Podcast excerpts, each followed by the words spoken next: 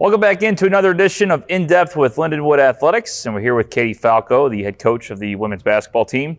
Katie, good start to the season so far. You guys get a nice win at home last week. Um, moving into the final game of the, the season here, or I should say, of the calendar year in 2020. Uh, talk to me about how the last few weeks have been.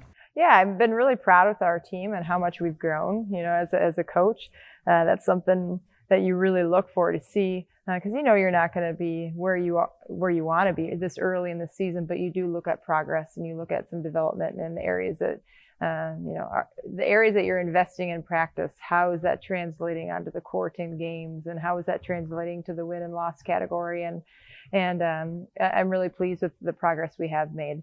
Uh, really starting to take care of the basketball. We're valuing possessions. We're being much more efficient offensively, defensively. We're making shots uh, from the three and around the rim.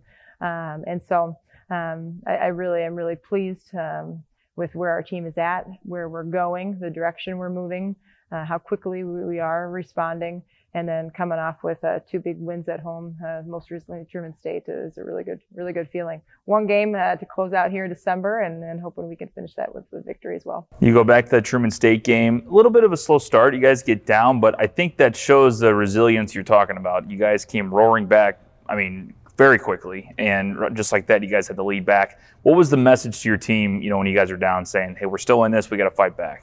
Yeah, you know, we just kept fighting, and that's the message we gave. You know, I talked about as simple as it is, make make shots. You know, because we were blowing a few little easy ones, um, but we have to buckle down, and we and we have to want this more than they do, and that was really the big message. You know, you're you're going against this person, you know, across from you, whether it's offensively or defensively, and you got to want it just a little bit more. Both teams are tired. Both teams are exhausted. Both teams are doing good things. Both, you know, but you, we have to do it a little bit better. And when you're coming out of a hole, and we were down 13, you know, we easily could have kind of rolled over or thrown the towel in a little bit. And I would say the previous, you know, the first couple games of the year, we did that. You know, we didn't have that maturity from an adversity standpoint. Uh, when things didn't go the way we wanted, we kind of folded a little bit. And, and that's what I'm so pleased with with the team right now is that they didn't stop playing. They kept fighting. They kept their resiliency. I mean, they competed, you know, and certainly making baskets helps, but um, it feeds it feeds off of that. You get a stop and it feeds your offense. You make a basket and it gives you a little bit more energy and, and motivation uh, defensively. So uh, I just like to see how we put the pieces together and that competing, that fight, that grit. Uh, um, is is the message that we gave, and I was really happy to see how they responded to it. As far as chemistry is going, you know, it's always uh, a challenge each year to get the returners to come back, kind of the way what they were last season, but then improve. Then you add in the freshmen, the transfers, all that. Um, so as far as team chemistry, you know, on and off the court, how, how has it been from what you've seen so far? Really good. I mean, we just have a fantastic group of, of young women, and, and they are close on the court, uh, but they're probably more close off the court. It's amazing. I share that whether it's with recruits or uh, just when talking about our program how close our players are and and uh, it's it's a true statement so they they invest a lot in each other into their relationships they choose to uh, spend time off the court. Uh, uh, you know, a little bit harder these COVID days, you know, but that's that's who they choose to, you know, kind of run around with and and, and put in their their time. And so it, it's neat. I think when you have a really strong bond off the court and you have those levels of, of trust and those um, knowing each other a little bit on a deeper level outside than just being a, a friend or a teammate, um, you you give each other a little bit more. You play for each other. You know, you you can help somebody bounce back because you know how they respond to this moment that they're feeling in, in their life or whatever it may be. So I think there's a direct correlation to how they uh, interact off the court to how they interact on the court, and and uh, we're we're improving in that area, and I think it's really good uh, they found ways to be creative through COVID to be able to continue those relationships, and, and you can see that carrying over on the, onto the basketball floor as well. What can you tell me about the freshmen? I mean, you're putting a lot of trust in, in young players, but they're they're making it happen. I, have always uh, believed in developing our, our young players. Um, I think that's w- what great programs do in terms of showing uh, them that you know, if they've earned it, if they're good enough, uh, to give them some of those early experiences, some of those early minutes. And, and, uh, we have played, we, we have four freshmen and, and we've played, we've played them, uh, pretty good minutes, I would say, throughout the, the season so far in a young season. Um, and I just think that that helps for their own development. Um, it helps, uh, for their careers. It helps our team to be able to have some more balance and, and depth Uh, I think that's really important. Uh, Nikki Hernandez came in and, and did a great job there when uh, we needed to her in the last 16 minutes of the game, and she did. She's a great shooter, and she was able to hit two big threes down the stretch for us, and be able to play through some fatigue. She was kind of tired, and we're like, "You, you got this. You know, you could play through it." And and she did well. and She really responded. You know, Grace certainly has done a really good job for us being at starting point guard. Um, she's you know figuring out her role and what everybody else does around her. You know, as a point guard and as a leader on the floor, that's half of your battle. Not only what can you do, but how can you create opportunities for your teammates and where do your teammates need to be, getting everybody on the right spot, um, being the floor general, you know, and, and she's learning to do that at a higher pace uh, at, at the college level. And then we have Kendra Lee and Autumn Brown, um, and and they're both finding their ways too, you know. And and uh, what I like about it is that they're they're very um, their skill sets in some ways are similar, but in a lot of ways are different. And that makes them special because what they can do and what we need them to do is specific to, to them. And they can all play together. They're not the same kind of mold of, of who each other are. Um, and they're multiple positions. And so they keep working hard and keep um, learning as, as we go. And, but I just think that that's a um, sign to when you can get some young players, some early experience, some early opportunities in big games um, like Nikki was able to do there, for example, down the stretch. Um, it grows um, confidence in, in, our staff and and uh, what we feel like we can put on them in certain situations. It grows confidence in them and, and it helps their teammates realize that hey hey I got this and, and I can do this too and and uh, I think it's it's so much it's so good for the for the program and the and what we need because uh, it's a long season for their players motivation and also for the future of our program.